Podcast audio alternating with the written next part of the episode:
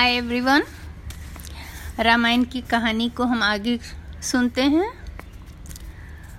अब तक आपने सुना कि विश्वामित्र जी के साथ राम लक्ष्मण और अन्य सारे ऋषि सिद्धाश्रम से सिद्धाश्रम से राजा जनक यहाँ मिथिला के लिए रवाना हुए हैं। रास्ते में सोन नदी को पार कर उन्होंने एक सुंदर प्रदेश में प्रवेश किया। तो रामचंद्र जी ने विश्वामित्र से पूछा, मुनिराज से कि ये कौन सा देश है? तब विश्वामित्र जी ने उन्हें बताया कि ये उसी देश के राजा थे पहले और अपने वंश के बारे में और सब कुछ उन्हें बताया। साथ में उन्होंने गंगा की कैसे उत्पत्ति हुई, पार्वती जी की कथा सब कुछ सुनाई। ऐसे करते करते वे मिथिला के पास पहुँच गए। नगर के बाहर एक सूना सा आश्रम था। तो श्री राम जी ने कहा यह कितना सूना सा आश्रम है।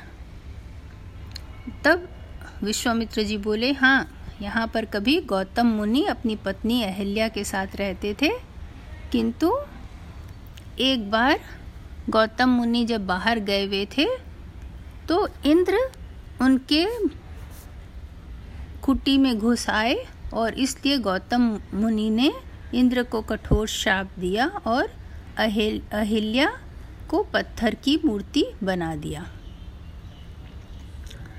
ये सुनकर राम को अहिल्या पर बहुत दया आई और वो आगे बढ़कर ऋषि पत्नी के पैर छुए।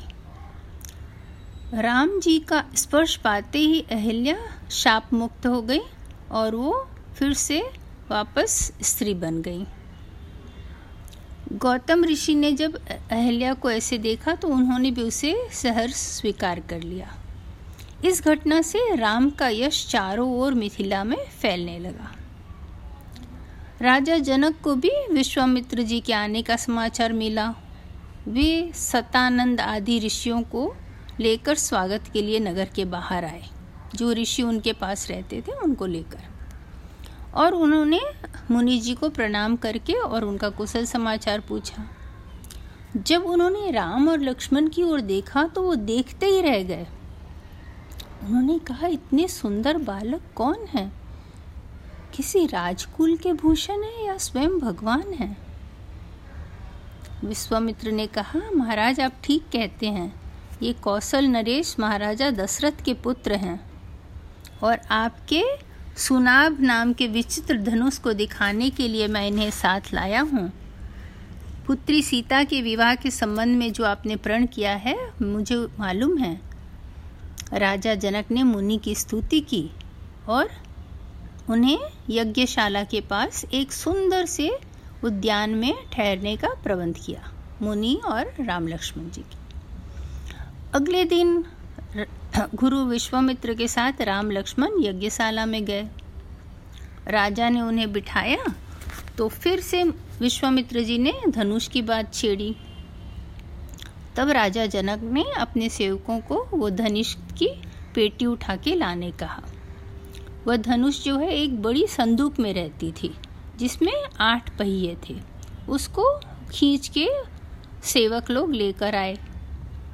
तब राजा जनक बोले, मुनिवर, यह शंकर जी का धनुष है। देवताओं ने हमारे एक पूर्व देवता, देवरात को इसे दिया था। इस भारी धनुष को कोई नहीं उठा सका। प्रत्यंचा चढ़ाना तो दूर की बात है। मेरे प्रण को सुनकर अनेक राजा और देना, देवदानव आए और लज्जित होकर चले गए। गुरु का संकेत पाकर श्री राम जी ने धनुष सहज ही उठा लिया और जो ही प्रत्यंचा चढ़ाया, वो बीच से टूटकर दो टुकड़े में हो गया और बहुत ज़ोर की आवाज़ हुई, जैसे कि कोई बिजली कड़क कर गिरी हो और जैसे पृथ्वी काँप उठी हो। धनुष टूटने से राजा जनक बहुत खुश हो गए। उनके हर्ष का ठिकाना न था। वो रामचंद्र की सौंदर्य और विनयता से पहले ही बहुत प्रभावित थे और उनकी वीरता देखकर वो बिल्कुल गदगद हो गए। उन्होंने कहा, मुनिवर, आपकी कृपा से मुझे मेरी प्यारी बेटी के लिए मनचाहा वर मिल गया। अगर आपकी अनुमति हो तो मैं महाराजा दशरथ के पास संदेश भेजकर बारात ले आने का निमंत्रण भेज दूँ। विश्वमित्र जी बोले, शुभ कार्य में देर क्यों? राजा जनक ने तुरंत अपने चतुर मंत्रियों को शीघ्रामी रथ के द्वारा अयोध्या जाने की आज्ञा दी। राजा जनक के मंत्री जब राम लक्ष्मण जी का समाचार लेके राजा दशरथ के पास पहुँचे तो वो बहुत खुश हुए। धनुर्भंग की बात सुन के उनके आनंद का ठिकाना न था। महल में उन्होंने रानियों को ये सब बातें सुनाई। रानियाँ भी फूल न समाई। उसके बाद राजा, गुरु वशिष्ठ की आज्ञा लेकर राजा दशरथ बारात की तैयारी करने लगे। हाथी, घोड़े, रथ सभी सजने लगे और गुरु वशिष्ठ और राजा दशरथ दिव्य रथों में बैठकर चतुरंगिनी सेना के साथ बारात लेकर निकल पड़े। पाँचवें दिन बारात मिथिला पहुँची। राजा जनक ने नगर के बाहर आकर बारात का स्वागत किया और फिर उन सबको अंदर ले जाया गया। तब विश्वमित्र जी आए राम लक्ष्मण को लेकर। राजा दशरथ ने राम लक्ष्मण जी ने राजा दशरथ के चरण छुए और राजा दशरथ ने विश्वमित्र जी के चरण छुए और उन्होंने कहा मुनिवर आपकी कृपा से ही यह शुभ दिन आज मुझे देखने मिला। रा, राजा जनक की सारी नगरी जगमगा रही थी अब चारों राजकुमार को लेकर गुरु वशिष्ठ राजा दशरथ विवाह मंडप में पधारे। बहुत अच्छी सजावट थी। तब राजा जनक जो हैं, अपनी चार पुत्रियों को लेकर वहाँ पहुँचे। चार राजकुमारी राजकुमारियों को लेकर वहाँ पहुँचे और उन्होंने सीता को दिखाकर राजा दशरथ से कहा, राजन यह मेरी बड़ी बेटी सीता है, जो मुझे हल चलाते समय पृथ्वी से मिली थी। आपके वीर पुत्र श्री राम ने मेरा प्रण पूरा कर इसे वर्ण करने का अधिकार प्राप्त किया है। यह मेरी दूसरी पुत्र उर्मिला है। और ये दोनों कन्याएँ मेरे छोटे भाई खुश ध्वज की हैं। मेरी इच्छा है कि सीता के विवाह के साथ इनका भी विवाह हो जाए। लक्ष्मण के लिए उर्मिला को, भरत के लिए मांडवी को और शत्रुघ्न के लिए श्रुति कृति को स्वीकार कर मुझे कृतार्थ करें। जनक के प्रस्ताव को राजा दशरथ ने शहर स्वीकार कर लिया और अग्नि के सामने चारों कन्याओं ने अपने पति के सिर में वरमाला, गले में वरमाला डाला। इसके बाद वहाँ थोड़े दिन रहने के बाद राजा दशरथ अपने राजकुमार और पुत्रवधियों को लेकर बारात के साथ वापस अयोध्या लौटने लगे। जैसे ही बाहर थोड़े दूर वो लोग पहुँचे नगर के बाहर तो भयंकर आंधी आई और उन्होंने देखा कि क्रोध में एकदम जैसे साक्षात क्रोध की मूर्ति वैसे परशुराम ऋषि जो है, वहाँ पर प्रकट हुए। उनके हाथ में धनुष बाण था और एक हाथ में फरसा भी था।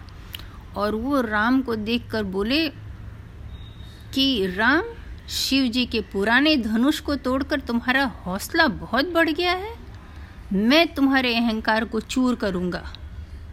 राजा दशरथ और अयोध्यावासी डर से अधमरे होने लगे। राजा दशरथ ने कहा, महाराज, कृपा करें।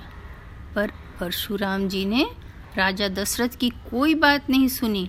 उन्होंने राम से फिर कहा, मेरे इस धनुष को चढ़ाओ। यदि न चढ़ा सके तो तुम तत्काल मेरे फारसे से मारे जाओगे। यह सुनते ही राजा दशरथ तो बेहोश होकर गिर पड़े। लेकिन राम निर्भीकता से बोले, आप मेरा रूप देखना चाहते हैं? उन्होंने परशुराम से धनुष बाण लेकर प्रत्यंचा चढ़ा दी। और धनुष पर बाण रखकर बोले, मैं इस बाण से आपकी तपस्या का समस्त प्रभाव अभी नष्ट करता हूँ और मनोगति से आकाश में विचरण करने की शक्ति भी नष्ट करता हूँ। परशुराम जी बिल्कुल हक्के बक्के रह गए। तब उन्होंने राम से प्रार्थना की कि, राम, आप मेरे तप का फल भले ही नष्ट कर दें, लेकिन मेरी मनोगति से जो आकाश में विचरण करने की शक्ति है, उसे नष्ट न करें, क्योंकि मैं फिर महेंद्र पर्वत वापस कैसे जाऊँगा? तब श्री राम जी ने उनकी बात मान ली और परशुराम जी वहाँ से तुरंत अब वापस महेंद्र पर्वत चले गए। तो आपको एक बहुत अच्छी चीज़ मालूम पड़ी होगी बच्चों, कि उस समय ऋषि लोगों के पास मनोगति से आकाश में विचरण करने की भी शक्ति थी। जो आज के हमारे मनुष्यों में नहीं है। अगर हमारे पास ऐसी शक्ति होती तो कितना मज़ा आता, है ना? हम्म। खैर, फिर जब दशरथ जी होश में आए, तब राम बोले कि परशुराम जी तो चले गए हैं, अब हम लोग घर चलते हैं। और फिर वे सब अयोध्या पहुँचे।